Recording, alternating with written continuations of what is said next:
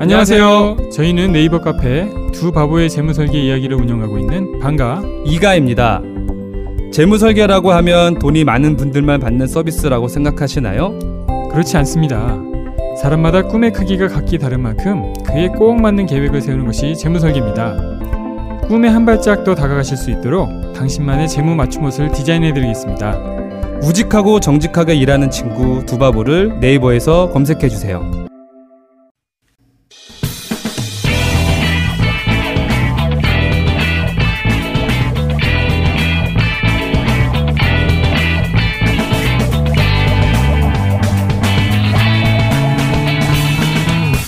김어준의 뉴스 공장.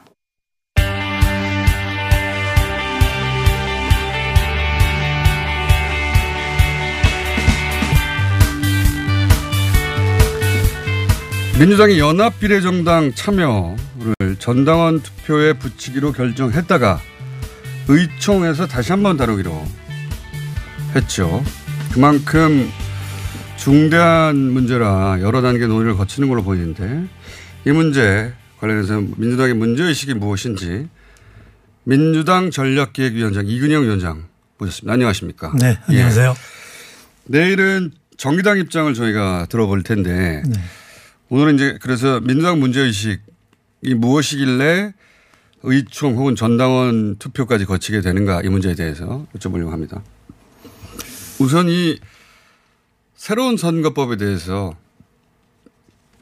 현역 지역구 의원들은 제대로 이해하고 있습니까? 왜 제가 이 질문을 드리냐면, 어, 이런 문제의식에 대해서 이제 여러 당의 의원들하고 얘기하다 보면 민주당의 현역 의원들조차 이 선거법을 정확하게 이해하지 못하는 의원들이 저 개인적 경험으로는 음. 많더라고요. 예. 네. 위원장님도 겪어보셨을 때 어떻습니까?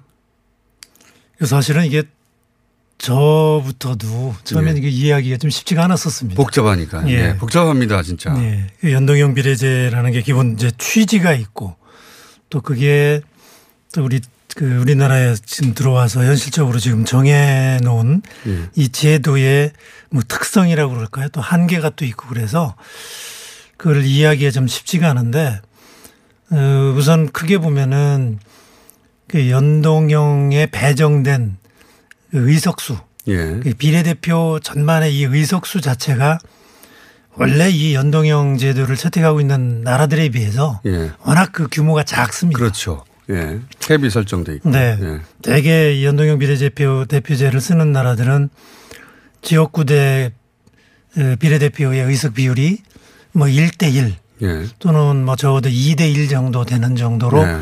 이게 많을 경우에 이게 좀 잘 작동하는 그런 그 그런 제도인데 이번에 이제 우리가 선거법 협상 과정에서 이 비례대표 숫자 자체를 원래는 뭐 75석까지 늘리려고 했다가 예. 그게 안 되고 47석으로 뭐 기존대로 그냥 돼버린 거 아닙니까? 네네. 네. 여러 단계를 거쳐서 결국. 네. 예. 그리고 그 중에서도 30석만 준연동형제라고 해서 따로 네. 파킹을 해둔 셈입니다. 예. 그렇습니다. 그게 제도인데 근데 네. 제가 궁금한 것은 이거 오늘 그 역사를 다 짚을 만큼의 네. 시간은 없습니다. 그러니까 네. 핵심적으로 민주당이 왜 이런 선택을 하려고 하는가에 대한 이제 이해를 제가 네, 네. 어, 하려고 하는 건데 그 첫 번째 질문으로 그 이게 의청까지 그 거친다는 건 민주당 현역 의원들 내에도 어 소위 이 참여에 부정적인 의견이 있다는 거 아니겠습니까? 예. 뭐 일부 있습니다. 예. 네. 있으니까 거기까지 가는 거겠죠. 네. 근데 이제 제가 그런 이유 중에 원론을 말하는 분들도 있겠지만 이해가 부족한 분들도 있지 않느냐.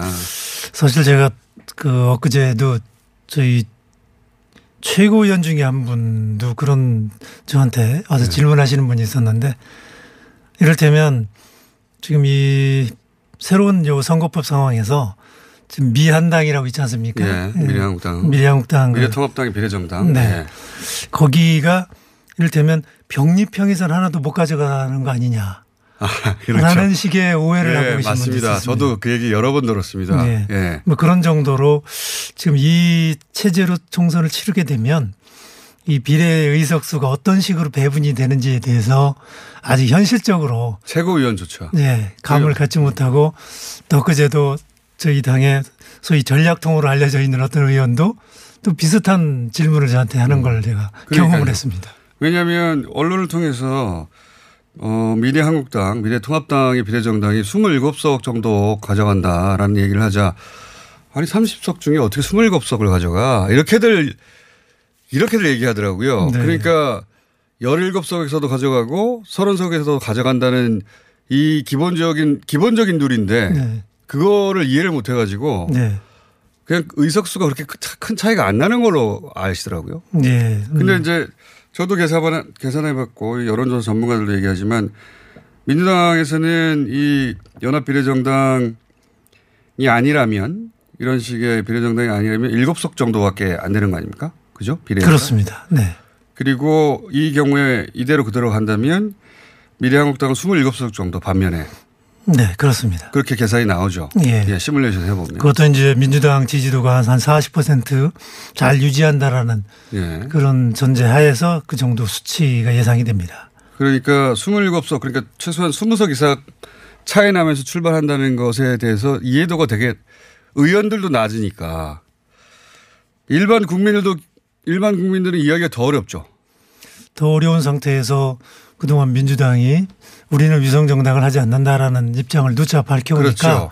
그뭐별 문제가 없는 게 아닌가 음. 뭐 자신 있으니까 저러는 거 아닌가 네. 이런 인식이 좀 굳어진 것 같습니다. 그렇죠. 예. 그래서 심각성에 대해서 잘 모르는 것 같고 그러다 보니 이제 그렇게 심각하지 않은 걸 왜 이제 와서 갑자기 연합 비례정당에 참여한다는 거야. 이런 반발도 내부적으로도 있고 지지자들조차 선거법이 복잡하다 보니까 그게 그렇게 급한 일인가? 중요한 일인가? 의구심을 가지는 여론이 있는데 그래서 제가 이제 이 전략기획 단위에서는 이런 거를 시뮬레이션하고 예측하고 분석하고 수치를 가지고 어, 통계적으로 접근하는 어, 파트니까 그래서 모신 겁니다. 예. 네. 어, 실제 민주당의 지도부가 이해찬 대표는 이 문제에 대해서 이해도가 아주 깊은 것 같던데 발언 내용을 보면. 네, 뭐 잘 알고 계십니다. 예. 그래서 직접 모시고 민주당 지도부의 문제의식이 뭔가 제가 여쭤보려고 한 겁니다. 어, 그래서 민주당 지도부는 현재 그 연합 비례정당의 범민주 진영의 제 정당들이 합류하지 않으면 일당은 물론 그 범보, 범진보 진영의 과반도 위험하다 이렇게 보시는 거죠. 물론 그렇습니다. 그러니까 이 상태로 만약 선거를 치른다 그러면 어, 민주당이 얻을 수 있는 최대 의석수가 한 137석 정도 될 것 같고요. 지역구 다 포함해서 아, 이제 이대로 간다면 네. 이대로 간다면 그다음에 미 미래통합당하고 미래한국당이 합해서 한 145에서 147. 그 아. 정도로 예상이 됩니다. 그게 비례에서 워낙 큰 차이가 나기 때문에 그러니까 지금 숫자로 가지고 보면 10석 차이인데 비례해서 20석을 차이가 나기 때문에 네. 그 정도로 예상하신다. 이 지역구에서 민주당이 한 10석 정도 더 이긴다 하더라도 예. 비례에서의 차이를 극복하기가 힘들어서 일당을 뺏길 뿐만 아니라 또 이 국민의당이라든지 이런 당하고 또 만약 선거 이후에 또 연합이나 합쳐질 경우에 야당 쪽이 예. 그런 경우에는 이제 과반도 어 저기 가져갈 위험성도 있다고 이게- 보여집니다. 이게 이제 흔히 위기감을 조성하는 과정 아니냐 선거 전에 이렇게들 해석들도 하는데 과정 아닌가요? 과장이 아닙니다. 지금 이 시스템은 에, 만약 지역구에서의 우리가 몇 석을 더 얻느냐 못 얻느냐는 것은 향후에 뭐 선거 판도의 변화라든지 여론의 변화에 따라서 충분히 어떤 그 변화가 여러 가지 가능성이 있을 수 있습니다만 이 소위 요 30석을 캡을 씌워 놓은 이 준연동형 비례대표제라는 이 시스템 자체는 예. 어떤 인풋 데이터가 들어가더라도 즉 어떤 상황이 좀 조금씩 달라진다 하더라도 결과물에는 큰 차이가 없습니다. 일종의 뭐 저희 어젯밤에 생각해 보니까 붕어빵 틀 같은 느낌이 들었습니다. 여기에 재료를 어떻게 집어넣어도 결국 나오는 건 붕어빵일 수밖에 없는 그런 정도로 이게 거의 그 고정돼 있는 틀입니다. 왜냐하면 지지율 당장의 지지율이 만약에 뭐 20% 떨어진다든가 그런 변화가 큰 변화가 있지 않는 한 지금은 그냥 수학 공식과 마찬가지거든요. 예. 여론의 변화 추이가 지금 있어봐야 뭐 5% 정도에서 왔다 갔다 하는 상황인데 이 정도 변화 가지고는 이 수학 공식에 큰 영향을 주지 못해서 25석이 될 게 26석이 되거나 27석이 될 게 25석이 되거나 뭐 이런 정도의 한두 석의 차이는 있어도 숫자는 27석이 나옵니다. 저도 계산해 보니까. 그래서 과장이 아니라는 걸 설명하기도 쉽지 않습니다. 그죠? 네, 네. 저도 과장이 아니라고 보긴 하는데 그래서 이렇게 될 경우에 이제 물론 일당의 문제도 있습니다만은 또 제3 교섭단체를 예. 그 미래 한국당이 만들어서 그렇겠죠. 그런 경우에는 이 국회 원내 운영하는데 엄청난 근본적인 변화가 또 생긴다는 그런 우려가 또 있습니다. 아, 고민은 그러니까 미래 한국당이 일당이 되고 제3당은 그러니까 미래 아, 통합당이 미래 일당이 통합당이 일당이 되고 제3당이 미래 한국당이 되는 예 그렇게 되는 그런 상황이 그래서 에, 각기 평소에는 교섭단체로 해서 따로 존재하다가 또 필요할 때는 연합해서 일당의 역할을 해서 아, 국회의장이나 이런 건 가져가고 그리고 나중에 이제 공수처 법안이라든지 이런 거 할 때도 보면은 결국 이 원내 교섭단체들한테 이게 할당이 되게 되는데 그런 경우에는 두 당이 연합해서 민주당을 이렇게 협공하는 그런 음. 상황이 더 사실은 이제 원내에서는 더 우려가 됩니다. 민주당의 문제의식은 그런 겁니다. 그러면 그래서 이제 지금 유일한 해법으로 어, 연합비례를 해법으로 이제 생각하고 있는 거 아니겠습니까? 그러니까 민주당, 정의당 또는 소수 정당 합쳐서 하나의 연합비례 정당을 만들자 이런 방안인데 만약에 그렇게 연합비례 정당을 만든다면 의석수를 어느 정도로 지금 똑같은 공식화해서 예상하십니까? 연합비례 정당에 이제 어느 당까지 특히 이제 정의당이 어, 참여하느냐 안 하느냐에 따라서 예. 좀 차이가 좀 정의당에 있습니다. 참여하는 경우에 시뮬레이션은 어떻게 워낙 냉정하신 분이라 그냥 냉정하게 말하시더라고요. 네, 정의당이 참여하게 되면은 어, 저희 연합비례정당이 어, 적어도 23석 이상으로 될 것 같습니다. 23석 플러스 알파. 플러스 알파. 네. 예. 뭐 25석 정도 얘기하던데. 네, 예. 그 정도까지 가능할 것 같습니다. 그 미래 한국당 의석수가 비슷해지고 동시 비슷해지는 게 아니라 없을 경우에 의석수가 비슷해지고 비례가 이쪽에 네. 미래 한국당은 한 그렇게 되면 20석 이하로 한 17에서 19석. 예. 네, 그 정도로 예상이 됩니다. 그러니까 미래한국당의 비례 의석을 줄이는 효과하고 이쪽은 한 20석 가까이 늘리는 효과 뭐 이런 거네요. 말하자면. 네, 그렇습니다. 예. 그래서 이제 연합 비례 정당에 참여해야 한다고 민주당 지도부는 얘기를 하고 있는 것이고 그렇지만 당내 반대도 지금 있는 것이고요. 네. 근데 만약에 정의당이 두 번째 시나리오 정의당이 어 지금은 참여하지 않겠다는 공식 입장을 여러 번 발표했거든요. 물론 뭐 정치는 마지막 순간까지 가봐야 합니다. 근데 정의당이 참여하지 않고 민주당이 지금 뭐 여러 소수 정당들 있지 않습니까? 네. 예, 청년 정당들이 있는데 그런 정당들과 어, 연합해서 이 출범을 한다면 그러면 시뮬레이션은 어떻게 나옵니까? 그런 경우에 이제 연합정당과 그 미래 한국당 예. 쪽의 지지율이 뭐 어떻게 되느냐에 따라 좀 다르겠습니다만 현재 상태로 보자면 어, 연합정당 쪽이 한 20석, 19에서 20석 정도. 그래서 20석 정도. 그다음에 미래한국당 쪽이 17에서 18. 17, 18. 네. 그리고 정의당이 한 5석 정도. 그래서 정의당이 큰 피해를 입기 때문에 이 연합비례정당의 출범에 대해서 이제 비판하는 것이고 근데 민주당 입장에서는 어 정의당이 같이 들어오면 같이 파이가 커지지 않냐. 네. 그리고 어제 나온 얘기로는 어제 이제 시민을 위하여 쪽에서 나와서 직접 지도부를 접촉하고 들은 이야기는 정의당이 들어올 경우에 민주당은 비례 의석을 후순위로 다 배치하겠다. 정의당 입장에서는 그 숫자만 놓고 보자면 더 남는 장사이긴 한데 정의당의 나름의 원칙이 있겠죠. 그건 저희가 내일 들어보겠습니다. 어, 아마 분명히 숫자상으로도 그렇거니와 이제 민주당 입장에서는 그동안 어, 위성정당 같은 그런 어, 이 선거제도의 취지를 예. 훼손시키는 그런 거는 이렇게 결사고 저희는 이제 반대해왔던 측면도 있고요. 예. 또 원래 이 선거제도 자체가 결국 소수 정당의 원내 진입이라고 하는 그, 그거를 해내자라고 하는 것이 취지인데 예. 지금 미래통합당이 이렇게 유성정당을 만들어서 이른바 골목상권을 침탈하듯이 이렇게 들어왔기 때문에 이 상태로는 그 원래 취지 자체도 이미 훼손됐다. 이미 훼손돼 버릴 가능성이 뭐 거의 이건 확실합니다. 따라서 우리 당이 과연 어떻게 할 건가에 대해서 굉장히 고민을 많이 할 수밖에 없는 상황인데 이걸 그대로 우리는 하지 않는다. 라고 방치해 놓는 경우에도 마찬가지로 이 골목 상권에 대기업이 들어와서 거의 다 이 뺏어가 버리는 그 상황은 여전히 존재합니다.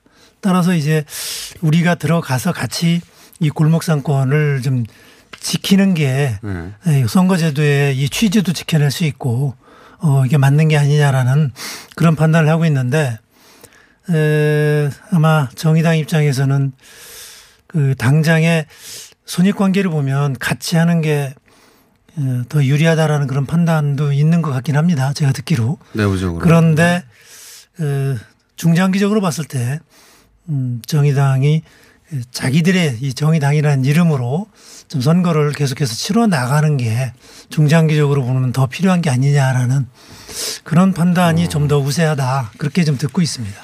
정의당 입장은 저희가 정의당한테 들을 거고요. 네. 위원장님이 정의당 입장을 말씀해 주실 필요 없고 오늘은 민주당이 코가 석자기 때문에 이미 네. 민주당 입장만 충분히 설명하시면 되는데 그래서 이제 당 지도부는 비례대표 연합정당에 어, 참여하기로 지도부는 생각하고 있으나 이건 중요한 문제라 전당원에게 묻겠다. 이런 상황인 것이죠. 근데 그 전에 이제 반대하는 의원들이 있으니까 반대하는 의원들 의견도 듣겠다. 이런 거죠. 지금 절차적으로는. 뭐 물론 아직 지도부가 뭐 이렇게 참여하겠다라고 다 결론을 내린 건 아닙니다만은 달리 다른 또 다른 방법이 없지 않는가. 이대로 선거를 치러서는 안 되는 것이다라는 게 제 1의 원칙이라고 보여지고요. 네.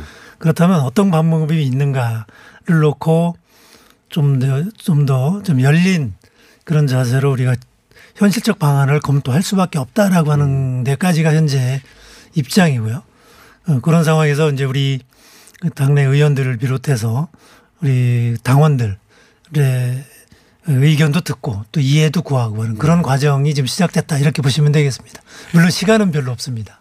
그게 연합 비례정당 아닙니까? 뭐 옵션이 많지도 않은데 자꾸 뭔가 포괄적으로 말씀하시고 글쎄요, 또 다른 방법이 있는가 계속 찾아보고 있습니다만 좀 잘안 없죠. 보이는 건 사실입니다. 예, 알겠습니다. 물론 뭐 어, 의총이나 전당원 투표는 위원장님이 결정할 수 있는 사안이 아니기 때문에 결론이 어떻게 날지 모르겠습니다만 전략기획위원장으로서는 이 방안밖에 없지 않느냐 이런 말씀 아니겠습니까? 그러니까 물론 이제 또 하나 나오는 방안이 예. 민주당은 민주당대로 이제 후보를 내고 예. 또 밖에 뭐 이런 소수 정당이나 시민사회 쪽에서 하는 거에 어, 적절하게 이른바 아, 황금 절- 분할로 전략적인 어, 분할 투표. 네. 예. 그런 방법도 있지 않겠는가라는 그 생각을 가진 분들도 꽤 있습니다. 근데 저는 그 그게 현실적이가 저도 그 얘기 많이 들어봤는데 저도 이제 생각해 보면 선거 제도도 복잡하고 그 다음에 정당도 엄청나게 많이 나오는데 어, 예를 들어서 여기는 20% 여기는 15% 황금 분할로 투표해 주세요. 이거는 불가능한 구호입니다. 머릿속에서 이론적으로는 가능하지만 어떻게 하나의 표를 25대 15로 나눕니까? 머릿속에서는 가능한데 그건 불가능한 일이죠. 그렇죠. 선거 운동에서 구호가 안 나오는 거죠. 예.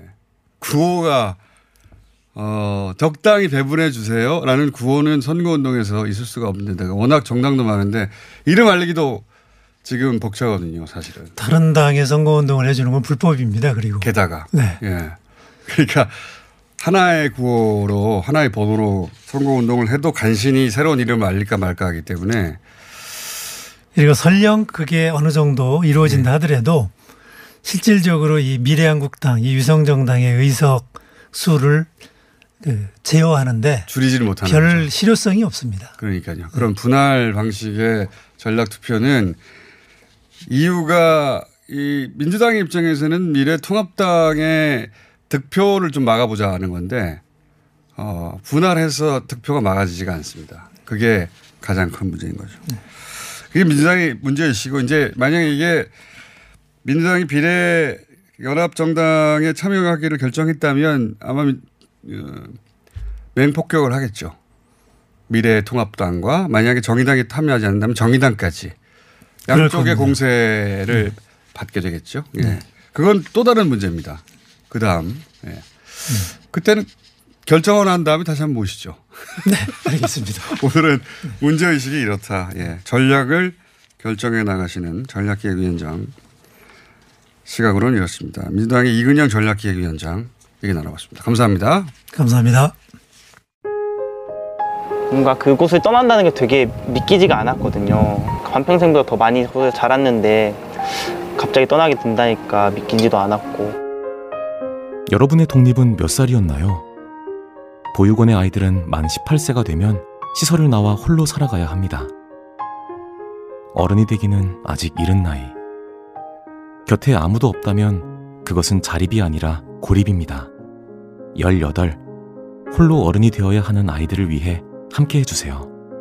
아름다운 재단은 18 어른의 건강한 자립을 응원합니다. 아름다운 재단 18 어른 캠페인. 안녕하세요. 치과의사 구지은입니다. 태아가 자랄 때 가장 먼저 생기는 기관이 어디일까요? 바로 입입니다. 먹는다는 것은 삶의 시작이자 끝인 것이죠. 100세 시대인 요즘은 치아를 100년 가까이 사용합니다. 그럼 어떻게 해야 치아를 100년 동안 건강하게 관리할 수 있을까요? 바로 올바른 칫솔질과 정기적인 스케일링입니다. 가까운 치과를 방문하시면 치과의사 선생님께 올바른 칫솔질을 배울 수 있습니다. 그리고 1년마다 건강보험 적용이 되는 스케일링 치료 놓치지 마세요. 이 캠페인은 유디치과협회와 함께합니다. 후보자님 잘 들으세요. 선거는 뿌리오와 함께 선거 문자 1위는 뿌리오 선거는 뿌리오와 함께. 선거 당선 1위는 뿌리오 12년 연속 1위 노하우로 개인정보 보안은 물론 번거로운 행정 처리도 한 번에. 당선자가 추천하는 1위 문자 뿌리오 1위 당선 1위 문자 뿌리오 시더 시더. 아빠 발톱 너무 두껍고 색깔도 이상해. 이 녀석 그럴까봐 내가 캐라셀 네일 준비했지. 갈라지고 두꺼워진 발톱 무좀이 싹 사라진다고. 미국 판매량 1위 600명 임상 실험을 거친 전 세계 48개국 손발톱 케어 압도적 지배자 캐라셀 네일. 2주 후 달라진 손발톱을 경험할 수 있습니다. 네이버에서 캐라셀 네일을 검색하세요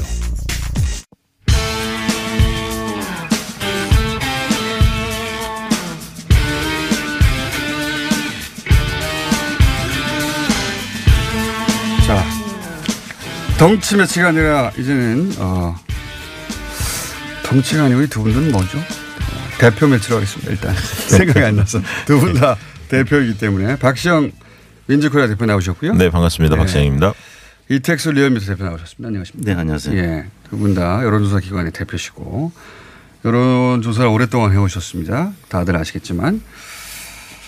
야, 드디어 이제 선거가 다가왔다는 생각이 드는 것이, 예. 어, 코로나를 뚫고 여러 가지 이슈들이 올라오네요. 예. 네. 그 중에서 가장 핫한 게 아마 이게 어, 어떤 특정 지역에 무소속 출마한다, 탈당한다, 혹은 뭐 공천 반발한다.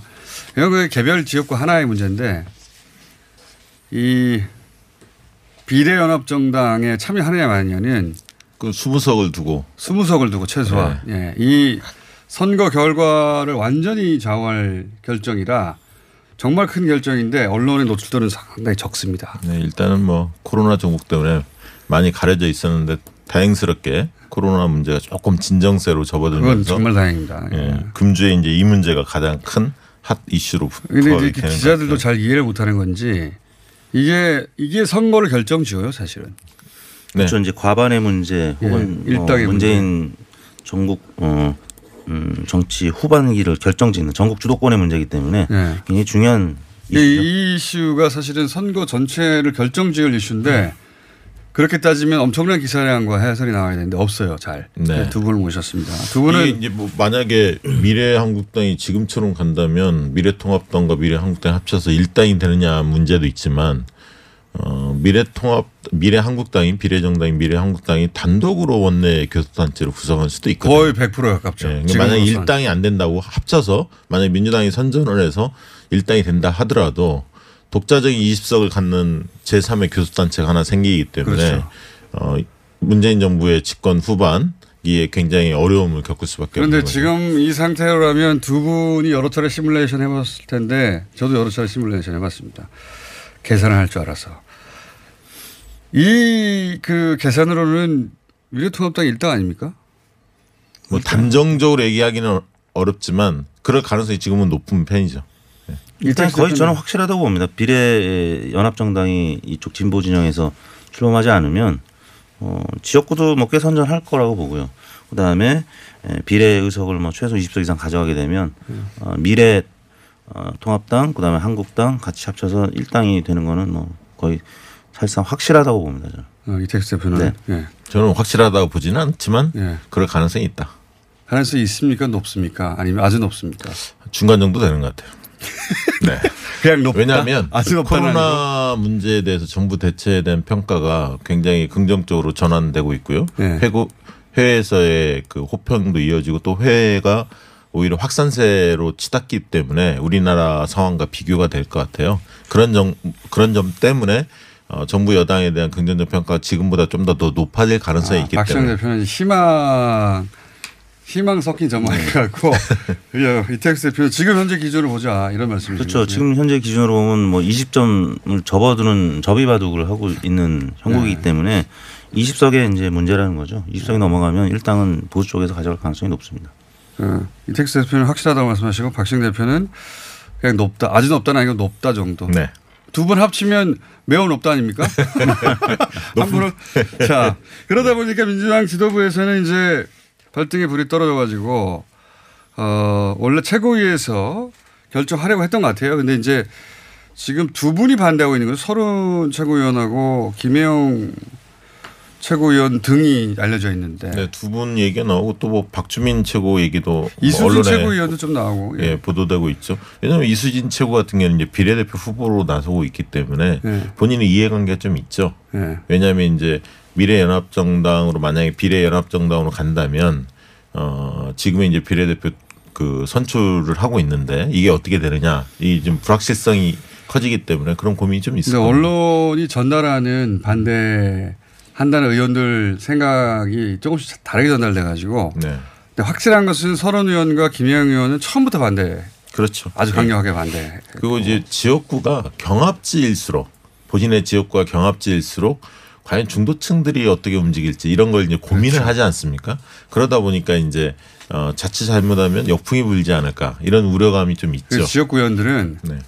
제가 여러 지역구 의원들하고 얘기를 나눠봤는데 몰라요. 이 계산법. 네, 그 관심 별로 없죠. 본인 그러니까 자기- 선거만 가지. 자기 지역에 뛰느라고 네. 바빠 네. 바쁘기도 하거니와 자기가 비례대표로 뽑힐 사람이 아니니까 네.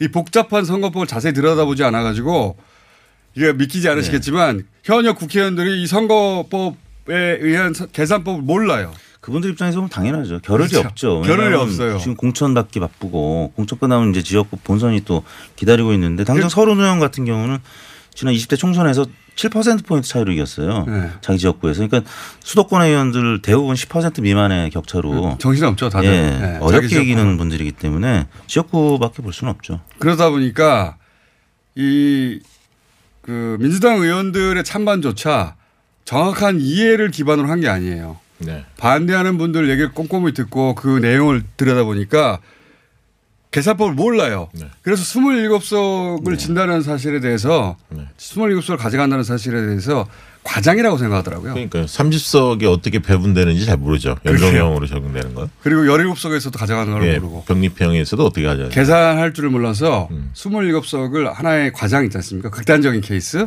이렇게 상정하던 27석은 그냥 자동으로 계산되는 건데. 네.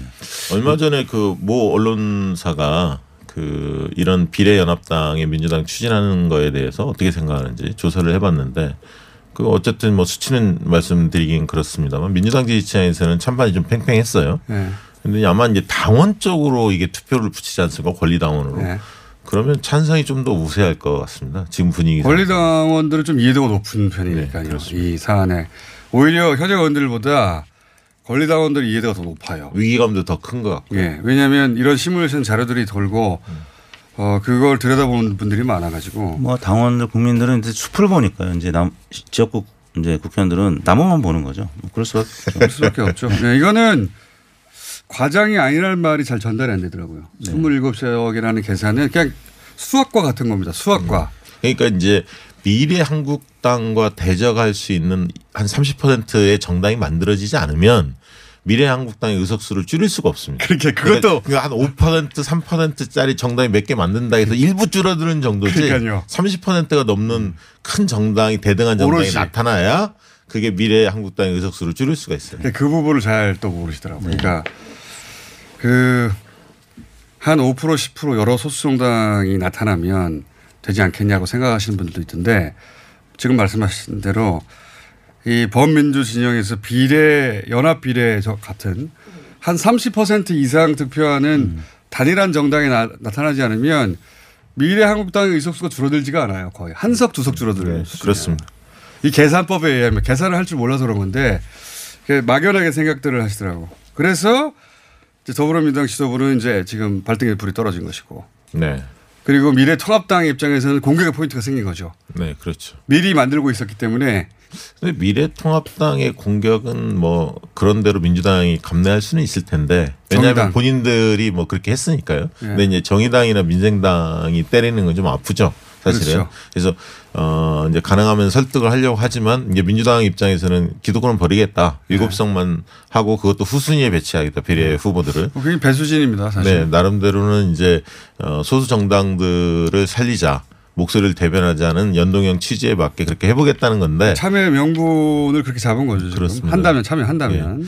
그래서 이것을 과연 국민들이 어떻게 바라볼지. 그러니까 어, 선거라는 게 현실입니다. 명분도 있고 현실도 있, 는데 실리라는 측면을 무시할 수가 없거든요. 선거는 결과로 말해주는 때문에. 20석을 지고 나서 그 20석을의 결과를 4년 동안 지고 살아야 되는 거 아닙니까? 이 정치 세력들은. 네. 그러니까 지역구 의원 한 분이 내가 불리하다고 하는 것과 그 당이 일당을 뺏기고 그 정권의 후반기를 맞이하는 것과는 무게가 완전히 달라가지고. 그러니까 이제 민주당 입장에서 만약 정의당의 지금 스탠스로 보면 참여하지 않을 가능성이 큰데요. 민생당도 그럴 가능성이 좀 더 있어 보이고요. 민생당 뭐 마지막에 고민을 할 겁니다. 천정배 박지원 민주평화당 쪽에서는 참여에 대해서도 논의를 해봐야 한다는 입장이기 때문에 그렇지만 이제 녹색당이라든가 청년들이 참여하고 있는 미래당 이런 소수당들에 대한 참여를 어떻게 이끌어낼 거냐 이 부분이 또한 굉장히 중요한 포인트가 될 것 같습니다.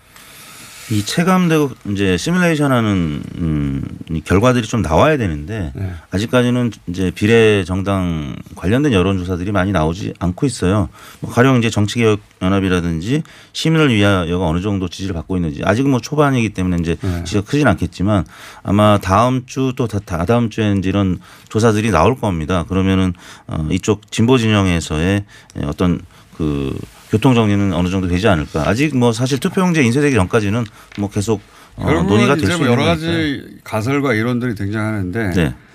결국은 그 민주당 지지자들은 민주당이 무슨 선택을 하냐에 따라 그렇습니다. 그쪽으로 확 쏠릴 그렇죠. 것이고 네. 예 그리고 지금 현재 상황으로는 여러 개로 쪼개질 게 아니라 하나로 뭉쳐야 되는 거 그래야 효과가 극대화 네, 되는 거죠. 폭발력을 갖죠. 예 그런 상황이고 그 시민을 위하여 같은 경우는 엊그제 창당을 했기 때문에 네.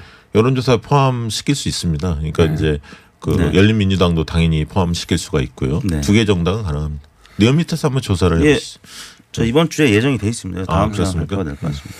제 생각에는 그, 요, 그, 어, 여론조사는 결국은 민주당이 어떤 선택을 하느냐에 따라 그 다음에 여론조사를 하는 게 맞긴 맞다고 네, 보긴 맞습니다. 하, 예. 맞긴 맞다고 보긴 하는데 문제는 정의당의 참여 여부인 것 같아요. 결국은.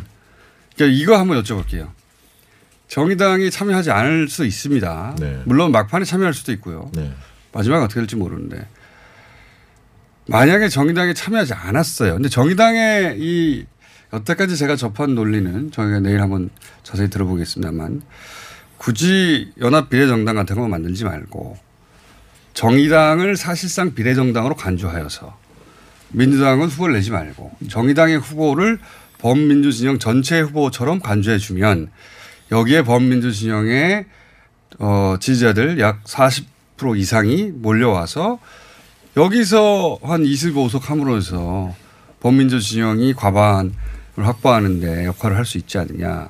숫자로는 가능하지 않습니까? 숫자는 가능한데 이제 예를 들면 민주당 지지층 중에서 정의당을 좋아하는 분들이 있습니다. 그러니까 있죠, 당연히. 민주당을 지지하지만 정의당에 호감을 가지고 있는 층들이 있거든요. 그게 이제 크게 보면 한 20% 정도는 늘 정의당한테 비례 투표를 했었습니다.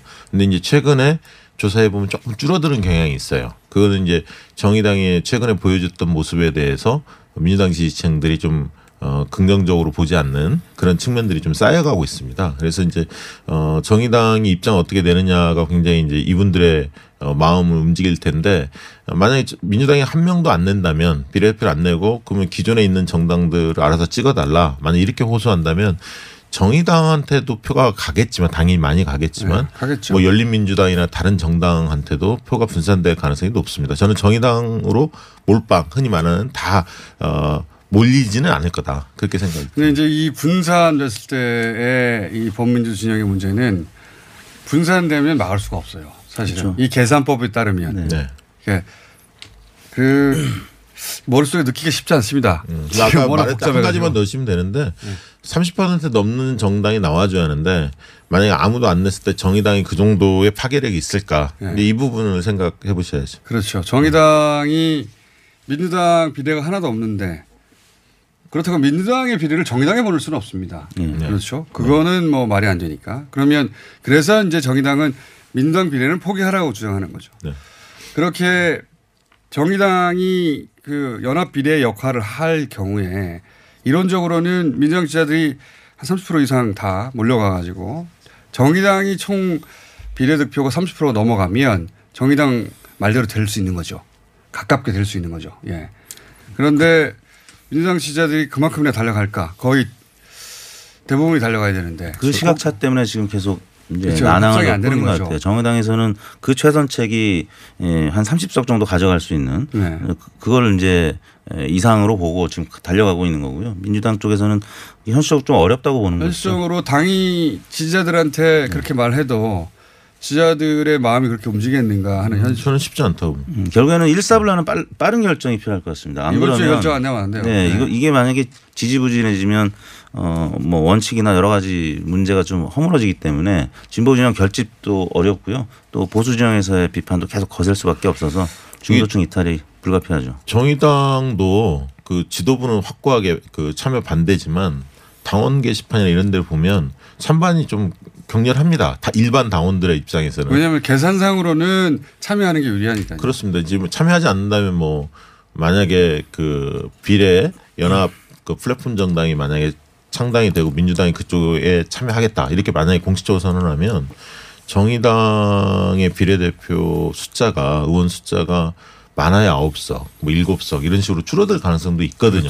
지금보다 줄어 예상보다는 줄어들 네. 가능성이 있습니다. 그래서 만약에 어, 비례연합정당에 참여한다면 정의당이 뭐 민주당 일곱 석만 한다니까 13석 뭐 이런 식으로 늘어날 수도 있는 거거든요. 그래서 이제 그런 부분들 때문에 일반 당원들 입장에서는 무조건 참여 반대만 할 게 아니라 아, 논의를 좀 해보자 이런 입장도 있는 것 같습니다. 그렇죠. 그 계산상으로는 참여가 유리하긴 한데, 또 한편으로는 어, 정의당의 베스트 시나리오는 범진보 진영의 모든 지지자들이 정의당의 표를 몰아준다면 우리가 50%까지 득표하여 우리가 서- 어, 28석 이렇게 얻을 수 있지 않느냐 이런 베스트 그림을 그리는 것이고 아니 그러려면은 그 집권 여당과 연정이라든가 큰 틀에서 뭔가 향후 국정 운영에 대한 이런 협의가 좀 오고 가야죠. 단순히 비례만 이렇게 하자는 게 아니라. 예. 상대당한테 비례를 전혀 내지 말라고 한다면 사실은 숫자 노름의 문제가 아니라 지금 말씀하신 어, 향후 협치 정부 뭐 이런 구상 하에서만 가능하겠죠. 네. 그렇습니다. 연합 네. 정부에 대한 어떤 상을 그려내야죠. 네, 공통. 그래야만 가능할 공통. 것이고 그게 시간 많지 않아요. 이번 주 안에 거의 결론이 나야 됩니다. 보니까 시- 스케줄상 이게 협상이 잘 안 돼서 민당 쪽에서 그 협상이 어려울 것 같으니까 아예 그냥 우리가 후순위로 갈게 협상을 안 할게 이렇게 한 건데 그럼에도 불구하고 협상이 안 되면 민주당이 그냥 비례연합정당에 어, 갈 가능성 당원 투표를 통해 그 오케이만 된다면 그렇게 해도 갈 가능성이 대단히 높죠. 그렇죠. 이 사안은 최고위가 일방 최고위원회가 지도부가 일방적으로 결정하기에는 굉장히 부담스럽습니다. 사실은.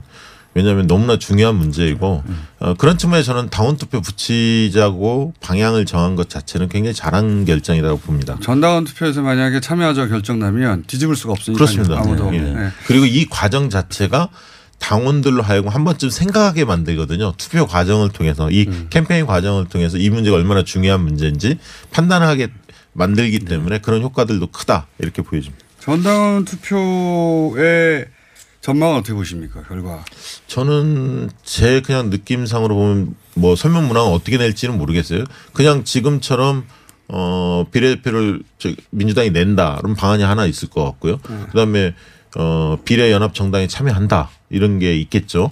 그다음에는 어뭐 정의당이 주장하는 것처럼 아무것도 내지 않고 기존 정의당든 다른 정당에 힘을 실어준다. 그러니까 설문 문항의 방식을 그렇게 복잡하게 하겠습니까? 아니, 그러니까 비례 연합 정당에 비례하면 참여할 거냐 말 거냐 이렇게만 그렇지. 낼지. 그렇게 그렇지 않고 게- 여러 가지 선택지를 낼지는 어, 그러면 생각이 안 나요. 이런 가지 옵션. 만약에 찬반으로만 낸다면 어, 65대 35 정도 나오지 않을까 예상. 저도 이제 찬성 쪽으로 기울 수밖에 없다고 봅니다. 왜냐하면 적극적인 분들이 또 여론조사에 참여할 수밖에 네. 없거든요. 이건 뭐 참여 안 하면 손해니까 네. 의석수가 너무 손해니까 저도 그렇게 저 결과가 날 걸로 전망이 되긴 되는데 그 다음에 문제예요. 민주당은 참여하기로 결정했어요. 그러면 전당원 투표기 때문에 네. 가는 거거든요. 정의당이 참여하다 안 하든. 그래서 의총을 하는 것이겠죠. 그렇죠. 정의당이 참여하지 않을 경우의 파장은 어떻게 할 것인가. 그래서 아까 중요한 게 정의당이 참여 안 했을 때 어차피 명분은 소수 정당의 참여를 이끌어내겠다는 거였잖아요. 그러니까 이제 미래당이나 녹색당의 기존 정당들 중에서 어 원내에 진입하지 못했던 그렇지만 어 민주 에, 진보적인 가치를 공유하고 있는 정당들의 참여를 얼마나 정치력을 가지고 어, 유도해낼 거냐. 저는 이게 굉장히 중요하다고. 정의당이 안 들어오는 자리에 뭐 소수정당 좀 사실 많이 있습니다. 많이 있습니다. 많이 예. 있는데 어, 그 중에서 한 뭐 우리가 정할 숫자는 아니지만 한 네 개 다섯 개 정해가지고 그래서 한 다섯 석 정도를 소수정당에게 아, 열, 배정한다. 열 석 정도는 줘야죠. 열 석도 배정한다. 그럼 네. 그렇게 해야죠. 어, 뭐 우리가 정할 수 있는 것처럼 말하고 있는데 아무런 결정권이 없습니다. 결정권이 파격- 없는데 파격적으로 저는 배려한다고. 그래서 한 열석 정도 배정하고 네. 그래서 소수 정당의 원내 진출이 애초에 목적이 아니었냐 하는 걸 확실히 보여준 다음에 그럼 한 스물 만약 여기에 또 30% 이상 확 민주당 지지자들이 다 모이면 그럼 40% 이상 득표도 되죠. 그렇죠. 근데 이제 뭐 그렇게까지는 안 되더라도 한 30%가 만약에 모인 30% 득표를 한다면 17, 8석 정도 된단 말이죠. 산술적으로 보면. 그러면 아까 소수 정당이 한 10석 정도 하고 민주당 7석 하면 소수 정당들이 이제 약진을 하려면 현역 의원들이 좀 참여를 좀 해야 될것그 같아요. 부분이 또 마지막에 남죠. 네네. 번호로가 끌어올 너무 여론조, 복잡해요. 정말. 여론조사 과정에서도 원내 정당들을 우선적으로 저희가 불러주고 있기 때문에 네. 그래서 어, 의원이 한 명이라도 있는 정당이 유리합니다. 그렇죠. 맞습니다. 지금 한 두세 명만 있어도 기후가 네. 기후가 안정적이죠.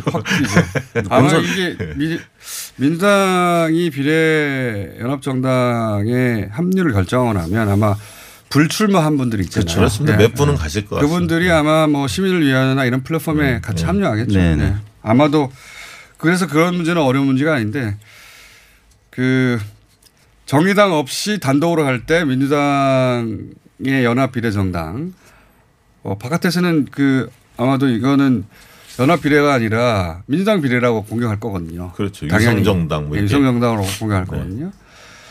근데 그래서 소수 정당의 참여가 굉장히 중요한 거예요. 그건 명분이고 또 한편으로는 공격받기 때문에 아 여기가 민주당이구나 하고 찍는 사람의 숫자도 늘어날 수가 있어요. 네, 그게. 어 득과 실일 텐데 아마 그게 지금 보면 미래 한국당도 처음에는 미래통합당 지지자 중에서 60%뭐 70% 정도밖에 지지하지 않는다라는 이- 조사 결과 나오다가 지금 보면 80% 넘어갔거든요. 거의 비슷해요 이제. 네, 이제 네. 거의 다 간, 간다는 얘기예요. 예, 그 수치를 대입하면 27석이 나오는 거고 그러니까 한국당은 미래당은 이미 느긋한 거죠. 이미 네. 다 작업을 다 끝냈기 때문에 이제 공격만 하면 되는 상황입니다. 예. 설명을 좀 길게 드렸습니다. 박시영 이택스 대표였습니다. 감사합니다. 네, 감사합니다. 안녕.